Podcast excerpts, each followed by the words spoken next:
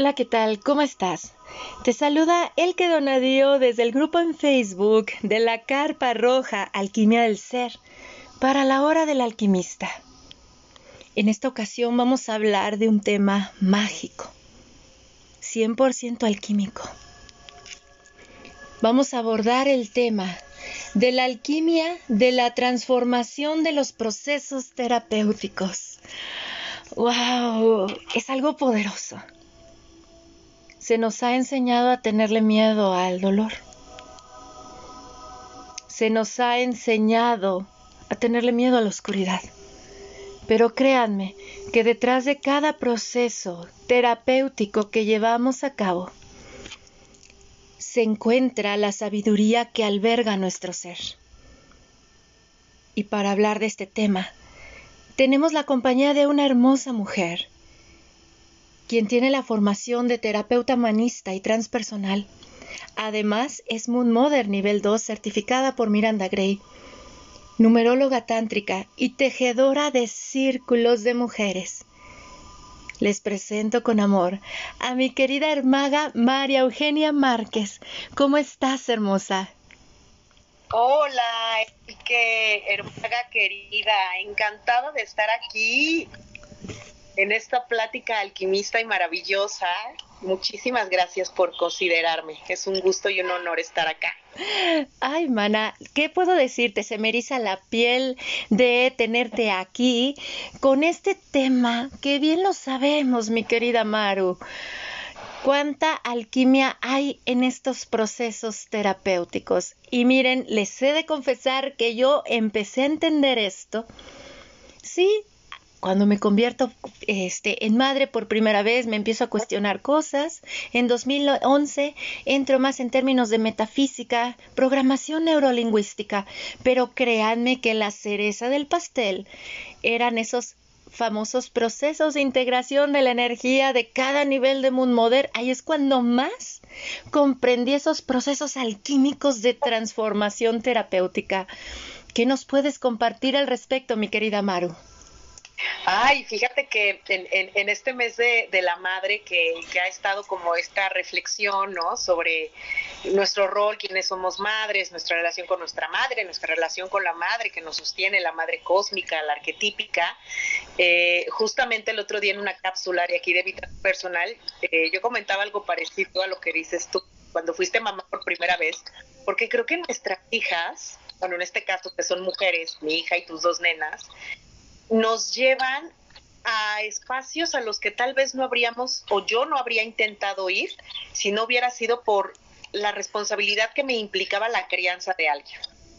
Y como desde las cosas que a mí no me gustaron para mí, como querer buscar una forma distinta. Entonces, de entrada, pues bueno, maravillosa maternidad que entre otras cosas nos avienta, ¿no?, al abismo de nuestra psique, de nuestras creencias, de nuestras narrativas. Y a buscar, ¿no? Siempre dicen que hay una, y es lo que me gusta del humanismo, esta tendencia actualizante marcada en el ser humano, y creo que pues sí, la maternidad de alguna forma puede llevarnos o a la desesperación, a la sumisión y a convertirnos en madres devoradoras y castrantes, o a buscar dentro de nosotras en ese deseo de darles algo mejor a nuestros hijos y a nuestras hijas, que es al final lo que todo padre y madre siempre desea, ¿no? Entonces, pues bueno, sí, estos procesos y hacia dónde nos llevan, creo que nunca tenemos idea de en qué nos metemos. Yo creo que si lo supiéramos, nos quedaríamos en la bendita ignorancia el resto de la vida.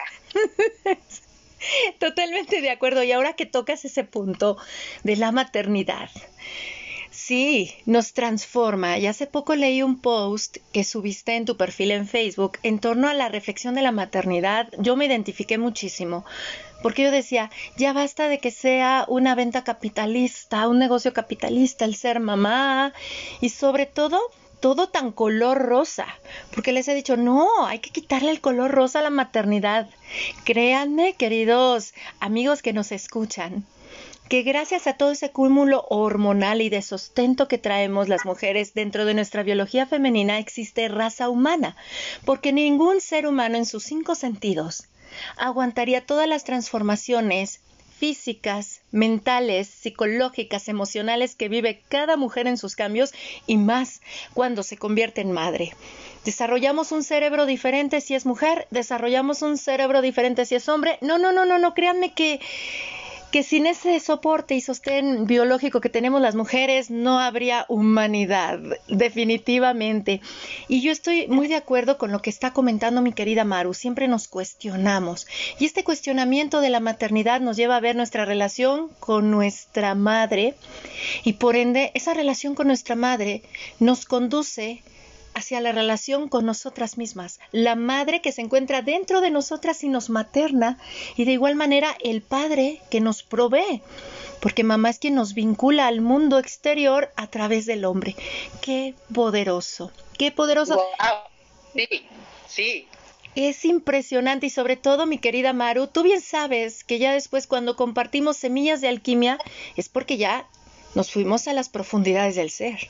Ya estuvimos en diálogo con nuestros demonios internos. ¿Qué es lo que les digo? El maestro interno ya basta de verlo como un monje tibetano, budista, al cual tenemos que accesar, sino son nuestros demonios internos.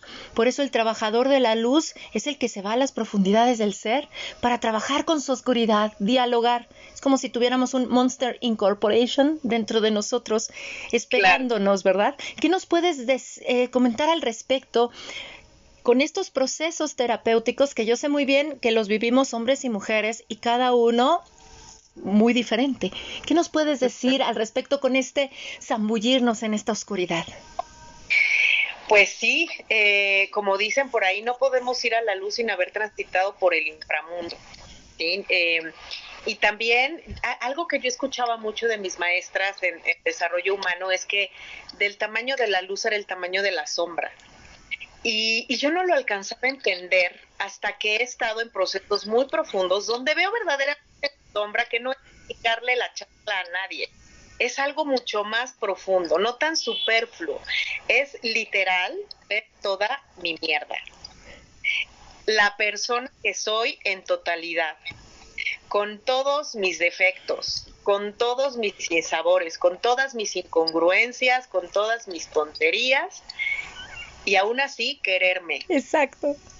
Híjole, no, creo que está, es tremendo, es tremendo. Entonces, es incómodo, porque claro, desde ahorita como retomando un poquito, porque al final todo está junto con pegado, ¿no? Pero retomando esta parte de la madre, del padre, etcétera, pues ¿qué es lo que queremos desde que somos chiquititas y chiquititos?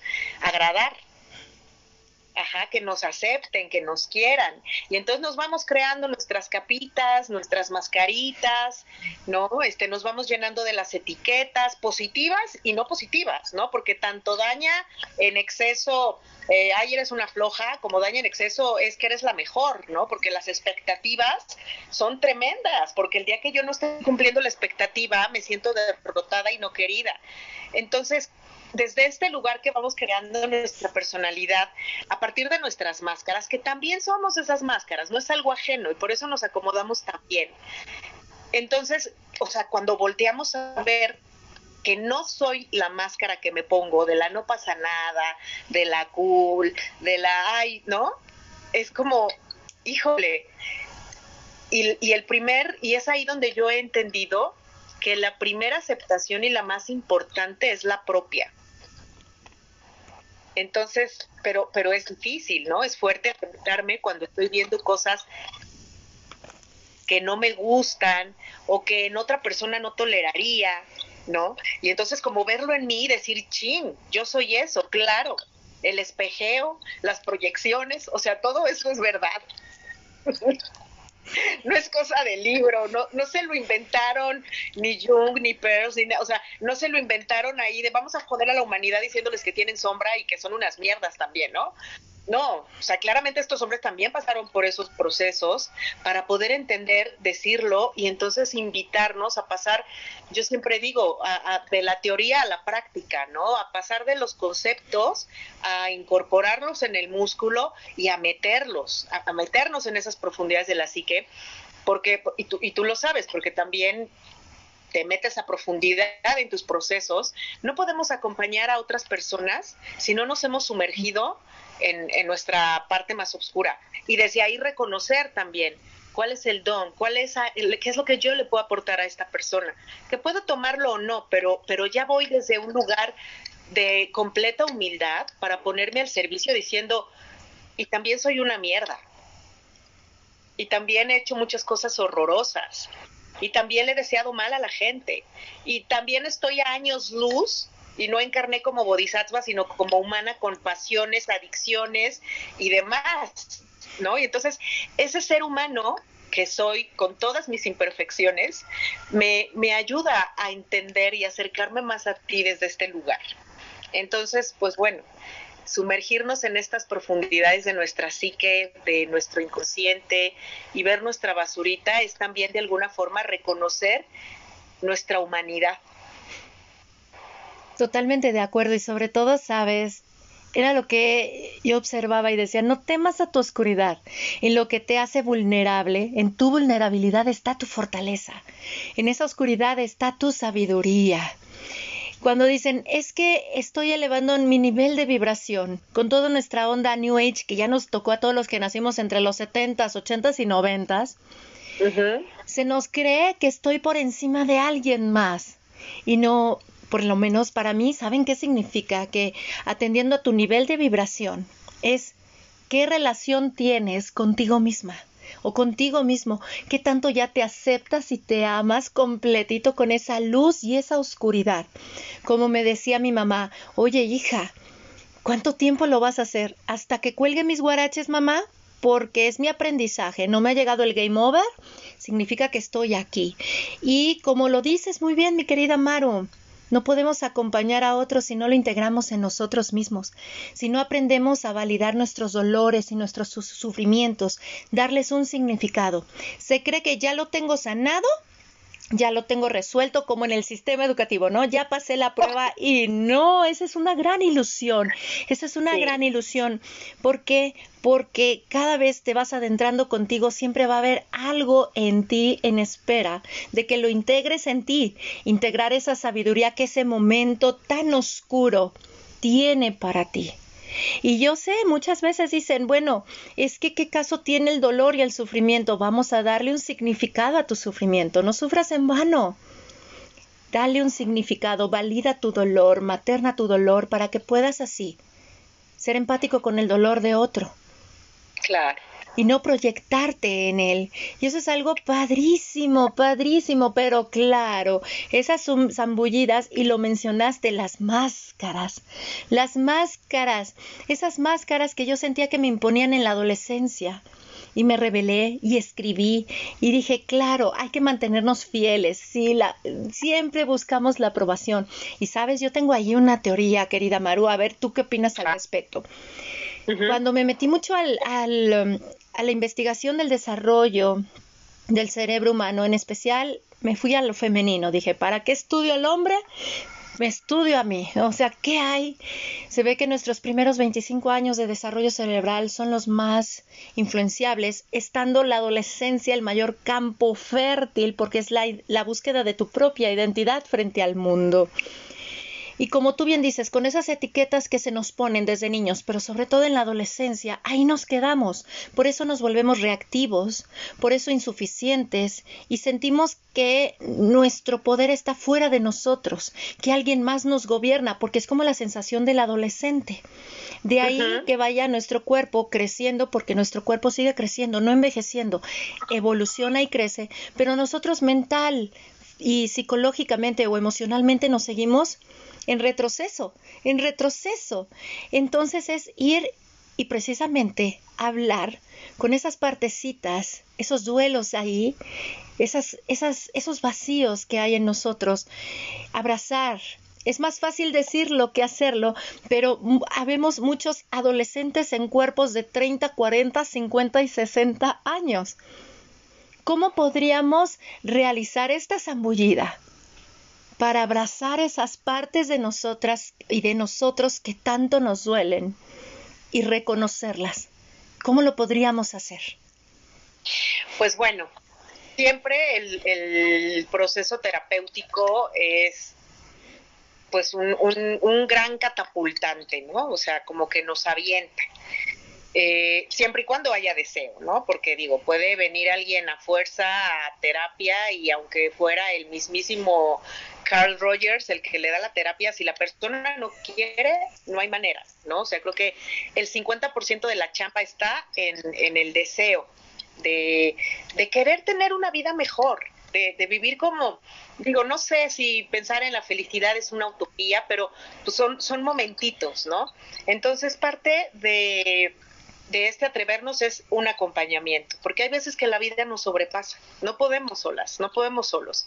Entonces, y es esa parte, ¿no?, que comentas, tocar mi vulnerabilidad y saber que para poder reparar algunas cosas, para poder resolverme en algunas otras, que siempre son cuestiones, que, o sea, hay un detonador que es generalmente un problema en una relación, ya sea de pareja o con los hijos o de trabajo, ¿no? O sea, generalmente esas son las estructuras que cuando se rompen, y no es que se rompan porque estaban bien y de pronto se rompieron, generalmente se rompen cuando ya vienen arrastrando, pues, hay torceduras, ¿no? ¿Por qué eso? Porque somos humanos. Entonces, cuando llegamos a la terapia, porque tengo un problema interpersonal y descubro que el problema no es la persona, sino toda la expectativa que puse o todo el... no sé, toda la carga, vamos, hay muchos temas, ¿no? También hay personas que pues es mejor alejarnos y demás, pero digamos que a lo que me ayuda la terapia es como a volverme también como una observadora un poquito, ¿no? A no vivirlo como tan a pecho, como tan en serio. Decían el otro día, la vida es demasiado seria, y pues yo mejor me sonrío, ¿no? Porque, pues sí, o sea, no somos tan la otra cosa, ¿no? Entonces, también entender eso y desde esa vulnerabilidad, pues bueno, a acceder al acompañamiento, ¿no? Que es como una gran parte del proceso. Y la otra, algo que también decía súper interesante, es que ya trabajé mi relación con los hombres, es que ya trabajé mi relación con el dinero, es que no, es que no se acaba nunca. Y es que esas cosas en las que hemos trabajado una y otra vez, chin, son las cosas con las que vamos a seguir trabajando una y otra vez hasta que entreguemos las chanclas, ¿no? Entonces, ser conscientes también de que la terapia que diga que se van a eliminar todos tus dolores, todas tus carencias, o sea, es mentira, porque eso es eliminar a la naturaleza humana. ¿Qué podemos hacer? Sí, a lo mejor cuando se me presenten algunas situaciones, abordarlas desde un lugar distinto, no quedarme tanto tiempo en el drama, buscar recursos rápido y no quedarme 3 meses tirada en la cama. Es decir, ya también, ¿qué es lo que sí voy trabajando y qué es lo que sí voy aprendiendo? ¿Qué es lo que me funciona? ¿No? Ah, ya sé que con estas cosas sobrepasan, pues yo por ejemplo, tengo 3 terapeutas, ¿no? Entonces, y ahí, dependiendo del tema, ¿no? Si es medio humano, si es sobrenatural, pero sé que tengo una red de apoyo que incluso me puedo permitir sentirme perdida, sentirme abandonada, no saber ni para qué ni para dónde y decir voy a ver hasta cuánto puedo aguantar también sola sin generar una codependencia con el terapeuta, que ese es otro punto muy importante y por eso me gusta mucho el humanismo y el transpersonal, porque no intenta crear estas codependencias, pero es como, ok, me voy a esperar tantito, voy a quedarme en esta incomodidad, en esta desolación, en esta tristeza, porque sé que hay una red que me va a sostener cuando yo diga SOS, ¿no? Y sé que tal vez si no tuviera esa red y a estos terapeutas conmigo, pues no me atrevería a quedarme en estos estados de aflicción o de tristeza, ¿no? O de desolación. Entonces sí, o sea, aquí se construye una relación importante donde claramente el terapeuta no resuelve la vida de la persona, pero la acompaña. Y a veces eso es lo único que necesitamos, sentirnos acompañadas y entendidas, entendidos. Que no estamos locos o locas, o sí, ¿no? Pero no con esta locura que nos platican, sino con esta de sí, o sea, de estar inconformes de pronto, ¿no? La inconformidad yo digo que es nuestra gran aliada, porque nos hace salir de esos lugares que no son buenos para nosotros, que no son buenos para nuestra alma. Totalmente de acuerdo, y sobre todo, como bien lo dices, tener esa red de apoyo. Muchas veces se cree que ser fuerte es callarme lo que siento, y no, esa es una gran debilidad, una gran cobardía, porque nos estamos alejando de nuestro dolor, de nuestras emociones, no las estamos validando. Es algo muy padre, a mí me encanta, porque luego César me decía, ay, a ti como que te gusta sufrir, ¿no? Y le digo, espérate. Tu visión masculina es muy diferente a mi visión biológica femenina. Por algo yo dentro de mi ciclo tengo una etapa, bueno, mejor dicho, dos etapas que hacen que me desciendan esos estrógenos con los que amo el mundo para ir a las profundidades de mi ser, tal como la luna, tal como la tierra, incluso el sol también tiene sus momentos de descenso de luz. Y es para encontrarle un significado a lo que estoy viviendo. Escuchar nuestra sabiduría interna y, como dice mi querida Maru, es hermoso tener esa red de apoyo, no volvernos codependientes, porque si te vuelves codependiente, vuelve a trabajar con tu niño, vuelve a trabajar con tu adolescente, que es el que busca que el otro le dé la respuesta. Y es algo que luego se cree, es que el terapeuta no me hizo, no me dijo, no, el terapeuta está ahí para acompañarte. Es tu responsabilidad hacer las tareas que te sugieren realizar, es tu responsabilidad, porque ya eres el adulto, no eres el adolescente, no eres el niño. Es muy diferente acompañar a un niño y a un adolescente que acompañarse a un adulto. Y si un niño o un adolescente tiene que ir a terapia, lo mandan los padres, pues los padres también deberían ir a terapia, porque son la base y la guía. Y sobre todo es darle ese significado. La red de apoyo es padrísima. Yo les digo que yo me siento como Rick del programa del precio de la historia que está en History Channel, porque luego me escriben por Messenger, oye, Elke, ¿tú sabes de esto? No, pero tengo una amiga, tengo un amigo, y ahí es cuando les escribo a todos, no me deja mentir mi querida Maru, SOS, mana, ¿conoces a alguien así o algo? Porque eso es lo bonito, sentirnos que ya no estamos solos, que estamos sostenidos, que es válido hablar de lo que no me gusta. Hay que dejar de tenerle miedo a esa oscuridad. Como dice Maru, son momentos de incomodidad que nos catapultan a un nivel diferente de relación con nosotros mismos. Cuando me dicen lo del ego, ay, pues la vida es una obra de teatro. Incluso nosotras las mujeres tenemos una energía en nuestra menstruación, en nuestro ciclo menstrual, que va desde el ego, es la premenstrual. Está en nuestra biología para escucharnos a nosotras. Cada persona interpreta un rol en esta obra de teatro llamado vida, pero tú tienes la libertad. Esa libertad de elegir qué haces con ese papel que estás desempeñando. Y es algo que los procesos terapéuticos, no sé tú qué opines, nos dotan de esa libertad interior de elección. Claro. Sí, totalmente. Y pues esa es una de las bases del humanismo, ¿no? O sea, que parte de la persona se le regresa esa dignidad de vivir desde su libertad personal, de usar su libre albedrío, de su creatividad, de su espontaneidad, ¿no? Entonces, desde ese lugar, claro que puedo resolver, y si no resolver, puedo transitarlo desde un lugar menos doloroso y menos sufridor, ¿no? Como haciendo hincapié en vivir la vida desde la conciencia, hacer de la vida una experiencia consciente y, por supuesto, poner énfasis en todo lo que tiene que ver con la naturaleza humana. Emociones, mente, espíritu, cuerpo, ¿no? Y no que están disasociados, ¿no? ¿Dónde está? Ahí sí pienso, o sea, a lo mejor una felicidad al 100% no existe, porque también cada quien tiene un concepto distinto. Y dependiendo del contexto que vamos experimentando, que vamos transitando, son las cosas que nos dan felicidad, ¿no? Yo, por ejemplo, he estado en un temazcal 6 horas y lo que más me da felicidad saliendo es tomarme un vaso de té, ¿no? Y me sabe a elixir de los dioses, como si tomara el soma de los dioses, ¿no? Claro, en ese momento esa fue mi felicidad. Llegar al baño después de 3 horas que anduve en la calle y ya me...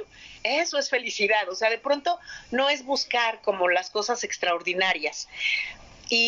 Pero yo creo que sí, esta desconexión entre nuestro cuerpo, entre nuestra mente, entre nuestras emociones, sí nos pueden provocar una profunda infelicidad.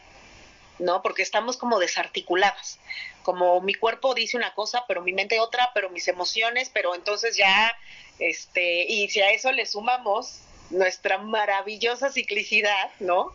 Por eso es también una herramienta tan poderosa conocer nuestros ciclos. O sea, más allá de saber que, ay, sí, bueno, voy a pasar por una etapa premenstrual donde yo me pongo histérica, ¿no? Y después por una etapa menstrual donde yo, no. O sea, es importante conocer cómo es el mapa, pero sobre todo, cómo me vivo yo en cada fase, ¿no? Esa es la conciencia cíclica. No conocer los arquetipos, sino saber cómo me muevo yo en cada uno, ¿no? Así es. Y sí, o sea, y todo eso también tiene que ver con el libre albedrío, porque claro, puedo elegir llorar 3 horas, o puedo elegir llorar una, y después comerme un chocolate, y después acurrucarme en mi cama y escuchar música. Todos son elecciones, y creo que todas son válidas también. Así es, y sobre todo es escucharnos. Estos procesos terapéuticos nos llevan a recuperar el poder, que el poder no está fuera de nosotros, sino dentro de nosotros. Como decía el oráculo de Delfos, deseas conocer la verdad, conócete a ti mismo, pero en todas tus facetas, y es algo precioso, porque entonces tú ya vas a saber qué hacer. Y ahora que Maru toca ese tema de la ciclicidad, acerca del cual hemos compartido mucho en La Carpa Roja y también en estos podcasts, desde la biología podremos tener muchas similitudes las mujeres, pero la manera en la cual esos cambios hormonales, esas energías se presentan en cada mujer es muy diferente. Por eso cada mujer es un diamante, es una pieza única e irrepetible. Y sobre todo tú vas a saber qué vas a hacer con ese don que te da esa fase o ese cambio hormonal en tu cerebro, en tus emociones. Y es algo preciosísimo, como les digo, sáquenle provecho, adéntrense, pero más que en un estudio hacia afuera, vívanlo, siéntanlo, porque es conectar con tu sabiduría interna. Hombres y mujeres siempre tenemos una sabiduría interna muy grande, y con estos procesos terapéuticos yo creo que ese es el objetivo. Escúchate, deja de buscar que alguien te dé respuestas. Te pueden acompañar, pero exacto, tú encuentra tus propias respuestas, ¿verdad? Exactamente. Y es algo súper... Sí, exactamente. ¡Ay, sí! Y esto de la sombra, bendita sombra. Fíjense, hay algo que deseo compartir y compartir contigo, mi querida Maru, precisamente el año pasado, después del taller nivel 3 de Moon Mother. Tú sabes lo que son las típicas fotos después de esos talleres. Como que todas en Purity and Grace, con coronitas, muy felices, jajaja. Y les dije, no, vamos a mostrar, ya que estas fotos van para Facebook, vamos a mostrar lo que en realidad viene. Sales ahorita muy Purity and Grace, pero viene el proceso de integración que nos va a llevar a lo profundo, unas arrastradas profundas de tu ser. Vamos a mostrarles a dónde vamos. Y se los propuse a las muchachas. Nos movimos maquillaje, nos desgreñamos, nos quitamos así como que nos movimos la ropa, nos la desacomodamos, todo, porque es a dónde vamos. Porque con estos procesos terapéuticos, sean del sendero que tú elijas, porque hay muchas opciones, cada uno te va a llevar a un nivel de mayor profundidad para que tengas una mejor relación contigo misma. Y en este caso, lo transpersonal. ¡Wow! ¡Qué poderoso es! A través de una terapia transpersonal, ¿cómo abordamos el trabajo de la oscuridad, Maru? Híjole, pues es maravilloso. Es maravilloso porque... Si bien en como yo lo veo y como yo lo vivo en mi práctica y conmigo, pues bueno, el humanismo, que el enfoque centrado a la persona, Gestalt y demás, es como la base, ¿no? Para incluso crear la relación con el cliente, con la clienta, pero lo trascendente que tiene transpersonal es que a partir de esas bases se crea un acompañamiento donde también la persona sea consciente de la divinidad que lo habita. Sí, o sea, sí es mi mente, sí son mis emociones, sí es mi cuerpo físico, sí es mi espíritu, pero aparte, yo soy sagrado. Y esta elección de mi alma, de habitar este cuerpo en este tiempo, tiene un propósito, que claramente no recuerdo, ¿no? A lo mejor cuando nazco. Pero, por ejemplo, algo que a mí me gusta mucho del enfoque transpersonal es trabajar con las perinatales, ¿no? Porque algo se quedó en nuestra memoria celular, en nuestra concepción, en la gestación, en el trabajo de parto, en la forma en la que nacimos, entendiendo que es perfecto como es, pero también que hay información que gracias al modelo transpersonal y a las diferentes técnicas puedo traer a mi vida de ahora. Ajá. Y entonces no es que voy a cambiar lo que pasó, no es que voy a cambiar a lo mejor pues cuáles son los patrones, voy a tener que trabajar en esta experiencia, pero cuando los veo y cuando soy consciente, o sea, ¿a dónde nos lleva eso? A las interrogantes básicas de ¿quién soy? ¿Qué hago aquí? ¿A dónde voy? ¿Cuál es mi misión en el mundo? ¿Cómo puedo ser más feliz? ¿Qué hay más allá de la vida y de la muerte? O sea, alguien que ya se hace también esas preguntas, vente a Transpersonal, vente, o sea, experiméntate desde toda la información que está ya en tus células, que está en tu sistema condensado de todas las historias, de tu linaje, de tu karma, de tu ADN. O sea, es donde se fusiona todo y nos da como una ruta súper interesante, ¿no? Porque sí, tal vez que yo pude ver como trágicas, ¿no? Como decir, híjole, tengo mi huella de abandono porque nací, me metieron en una incubadora y estuve ahí 2 semanas en el calor de mi mamá. Ahí está mi huella de abandono y entonces por eso rechazo a la gente. Ok, gracias a esa incubadora estás aquí. Y gracias al sacrificio de tu mamá, que no debió haber sido nada fácil, no tenerte cerca, estás aquí. Entonces puedes ver el mismo hecho desde clavarte en la huella de abandono y quedarte ahí. Sí, claro, va a estar. Pero pues ya, o sea, ya tenemos 30, ya tenemos 40, ya tenemos 50, ¿no? Ya no nos están metiendo una incubadora. Es también como esta parte de actualizar la información, ¿no? De sacarnos del dolor innecesario. Sino de utilizar, ok, eso lo que a mí me dice es un ser humanito resistente y resiliente, ¿no?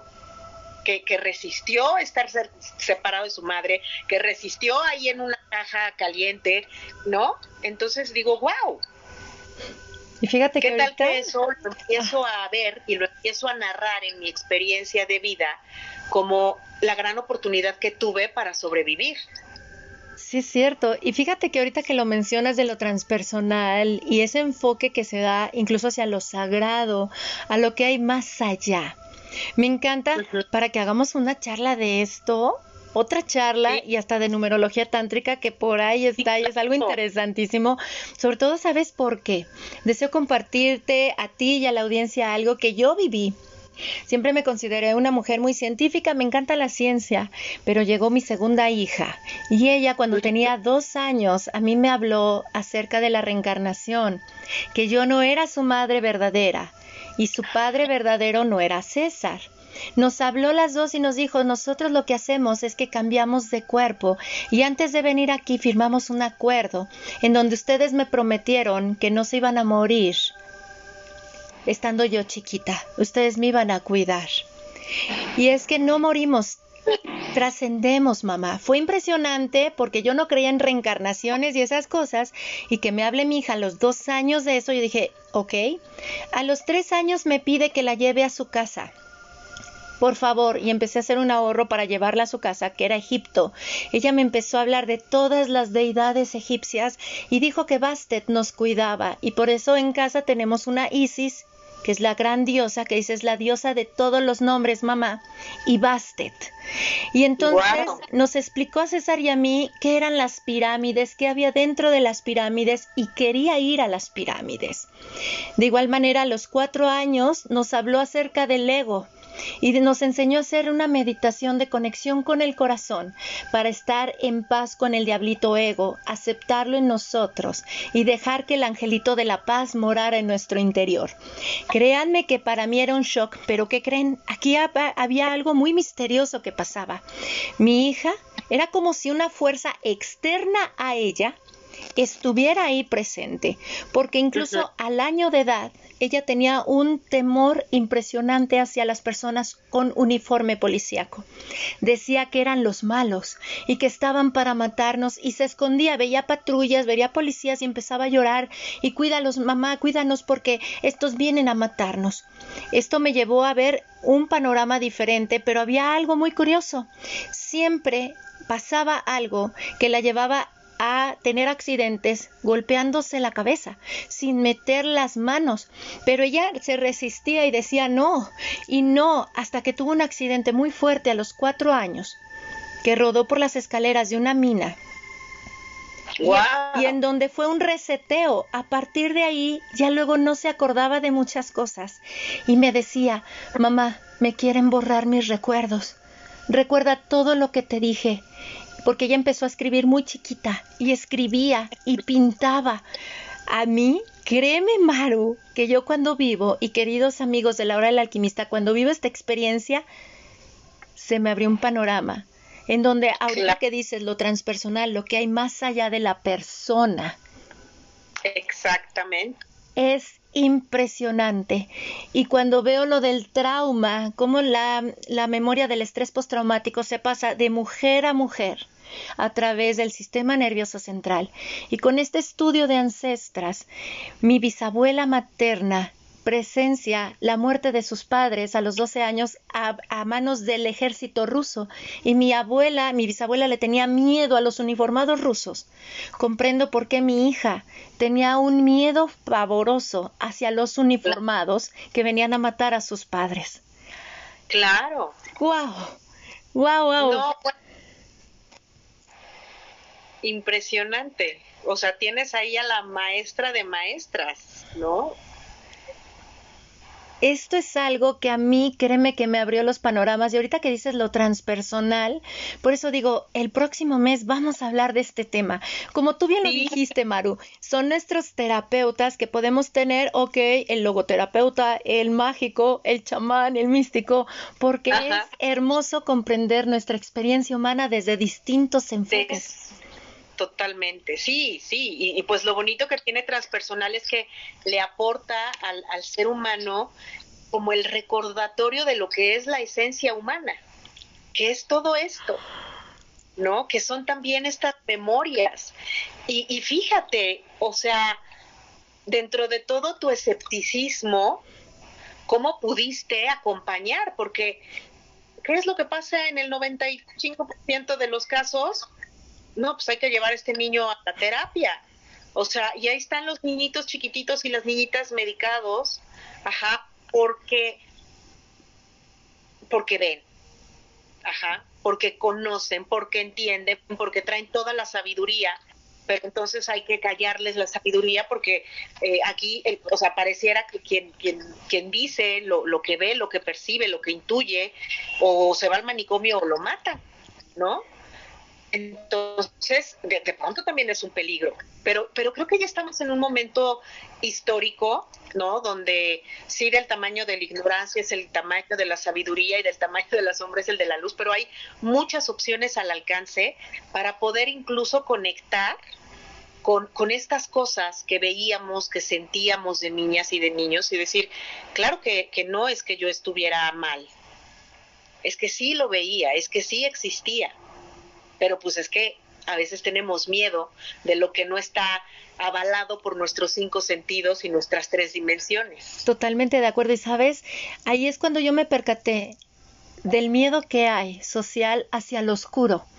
Porque incluso mi hija era una niña que le encantaban las calaveras, los murciélagos, desde chiquita. Y ella vestía de negro. A ella, en lo que con mi hija mayor, eran las princesas y le gustaba todo eso. A la pequeña era vestir de negro, incluso ella se vestía como la Llorona, y dice, mamá, es que yo estoy de luto, porque mis verdaderos padres murieron cuando yo era muy pequeña, junto con mi hermano, y me quedé sola, en una casa con mi gato. Yo tuve que estar ahí sola, y estoy de luto, me estoy adaptando ahora a esta nueva vida. Wow.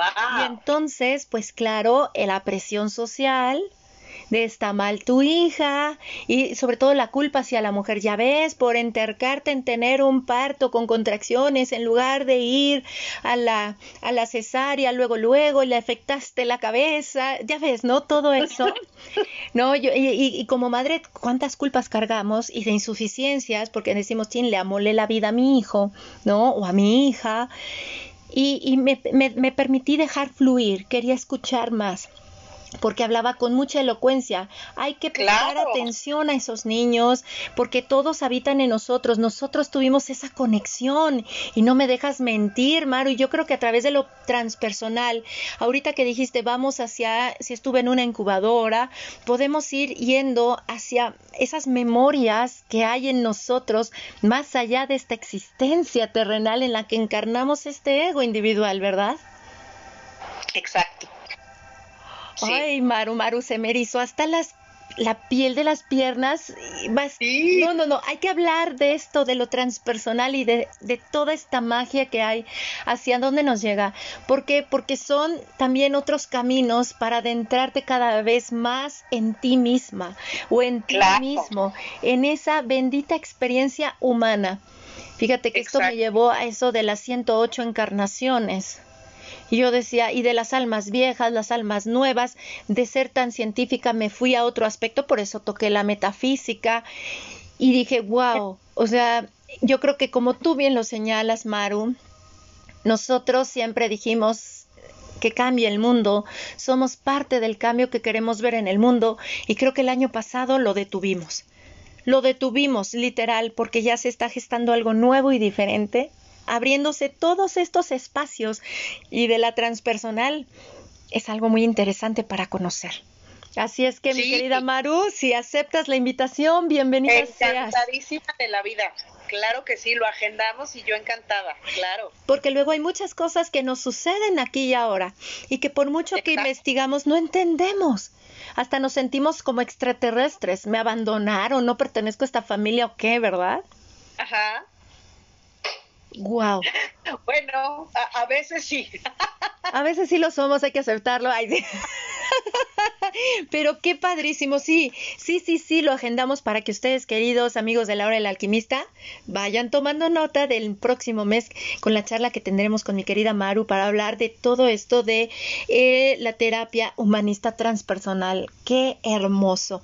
Ahora bien, mi querida Maru, para manera de cierre de esta charla tan hermosa que hemos tenido, ¿qué tips nos darías a todos nosotros para sumergirnos en nuestros abismos oscuros, no tenerles miedo y desde ahí emerger y renacer? Ajá. Pues bueno, algo que a mí me funciona o que me ha funcionado últimamente es no tenerme miedo. Confiar, ¿no? Confiar en que es mi mente, es mi oscuridad, es mi sombra, y no está en mi contra, aunque a veces parezca, ¿no? Entonces, no tenerme miedo y confiar en mi sabiduría organísmica. La respiración creo que es el gran balance, ¿no? El gran apoyo para cualquier situación incómoda. Nos ayuda, se abren los lóbulos frontales, nos ayuda a vernos y a sentirnos hasta oxigenados de la cabeza, ¿no? Y a ver como las cosas menos enmarañadas. Y hacerle caso a nuestros cuerpos, ¿no? Porque también de pronto vivimos en mucha exigencia, hay cosas que no podemos dejar de hacer, pero de pronto viene bien un poquito el descanso, viene bien un poquito desconectarnos, viene bien un poquito... Mira, a mí me ha pasado quedarme acostada viendo el techo, y me ha costado mucho trabajo pasarlo bien así, porque es como, híjole, es que ahorita al menos un dibujito o leo 2 páginas y después, o sea, de verdad, hasta el gozo me lo voy a estar obligando, ¿no? O sea, hasta el placer se va a convertir en parte del deber ser y del super yo. ¡Qué hueva! ¿No? Hoy quiero ver el techo, punto. Entonces eso, o sea, como hacernos caso, confiar en nosotros y nosotras, saber que somos virtuosas y virtuosos con todo y nuestra oscuridad, y que conocerla nos ayuda a entender mejor el mundo en el que elegimos venir. A lo mejor no vamos a entender para qué. A lo mejor las preguntas no van a tener respuesta, pero está bien que no haya respuestas, porque la respuesta encasilla. Entonces, a más preguntas y más preguntas. Y sí, como Sócrates, solo sé que no sé nada. Cada vez me siento más ignorante, pero más curiosa también. Entonces, como esta parte de incorporar cosas que nos den curiosidad. Totalmente de acuerdo, y sobre todo, como dices, de la ignorancia. A mí me encanta celebrar la ignorancia, porque ahí está la sabiduría de nosotros, y hasta nos terminamos riendo.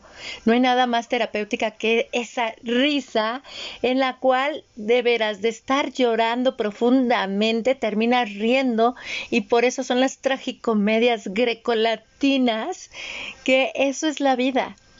Con que para ti eso sea suficiente, está bien, no tienes que rendirte o valerte por la norma general. Con que eso sea para ti suficiente. Uh-huh. Está bien. ¡Qué bonito! Exacto. ¡Ay, Maru! No. Yo sabía que estas charlas contigo iban a estar repletas de semillas de alquimia y con más curiosidad, así de, quiero más. Dime más, por favor, dinos más. Mi querida Maru, compártenos tus redes, si tienes algún curso, porque les he de decir que mi querida Maru imparte cursos, también hace unos círculos de mujeres muy bonitos. Compártenos todos esos datos, por favor, hermosa, y si tienes algo en puerta, de igual manera. Claro, pues bueno, ahorita ya tengo un círculo comenzado, pero el próximo empieza el primer miércoles de agosto, entonces pues por ahí voy a poner la información. Me pueden encontrar en Facebook y en Instagram como Artaba Viviendo en Plenitud. Tengo lo siguiente que tengo es la próxima semana, el viernes 21 de mayo, un taller, vamos a brujear un poquito. Entonces es un tallercito muy brujil para aprender a hacer nuestra varita de poder, alias nuestra varita mágica, aquí en La Condesa, en Bitranspersonal. Ese es el viernes 21 de 4 a 6 de la tarde, y después tenemos la versión para chiquites el viernes 4 de junio, también de 4 a 6, pero ahí es para peques de entre 8 y 13, 14 años. Entonces, pues bueno, eso es lo que está en puerta, y pues bueno, las actividades de Bitranspersonal, que también pueden ingresar a la página. Tenemos los jueves de comunidad por Zoom y presencial, el último viernes tenemos la sanación gratuita también por Zoom y presencial. Pues este mundo virtual ya nos abrió también puertas, ¿no? Entonces, pues en esta curiosidad natural del ser humano, pues vamos encontrando nuevas fórmulas para sentirnos cerquita. Así es. ¿Tienes algún número de WhatsApp, corazón? ¿Perdón? ¿Tienes algún número de WhatsApp? Ah, sí, claro. Mi WhatsApp es el 55 28 80 13 60. Fenomenal. Y ahorita que mencionas lo de la varita mágica, es que ya viene Lita, Mala, ya viene la celebración de Lita en junio, y pues vamos con todo. Fiesta. ¡Ay, sí! Ahí haremos algo para celebrar, un temazcalito o algo. ¡Qué maravilla! ¡Qué maravilla! Muchísimas gracias por todo lo compartido, gracias, mi querida Maru. De veras, es un deleite. Te abrazo con muchísimo amor. Gracias, gracias. Gracias por nutrir la Hora del Alquimista con estas semillas repletas de sabiduría para todos nosotros. De veras, mil gracias. Gracias. Besos a tu gente, a tu público, y nos vemos muy prontito. Hecho está. Hecho está. Y pues bien, mis queridos compañeros de viaje, les agradezco absolutamente su presencia, la manera en la cual resuenan con estos podcasts que compartimos con ustedes. Si les gustan, compártanlos con sus redes. Compártanlos con sus redes, que estas semillas de alquimia lleguen a más y más personas. Nos escuchamos pronto. Mi nombre es Elke Donadío, para el grupo en Facebook de La Carpa Roja Alquimia del Ser. En la Hora del Alquimista. Hasta pronto.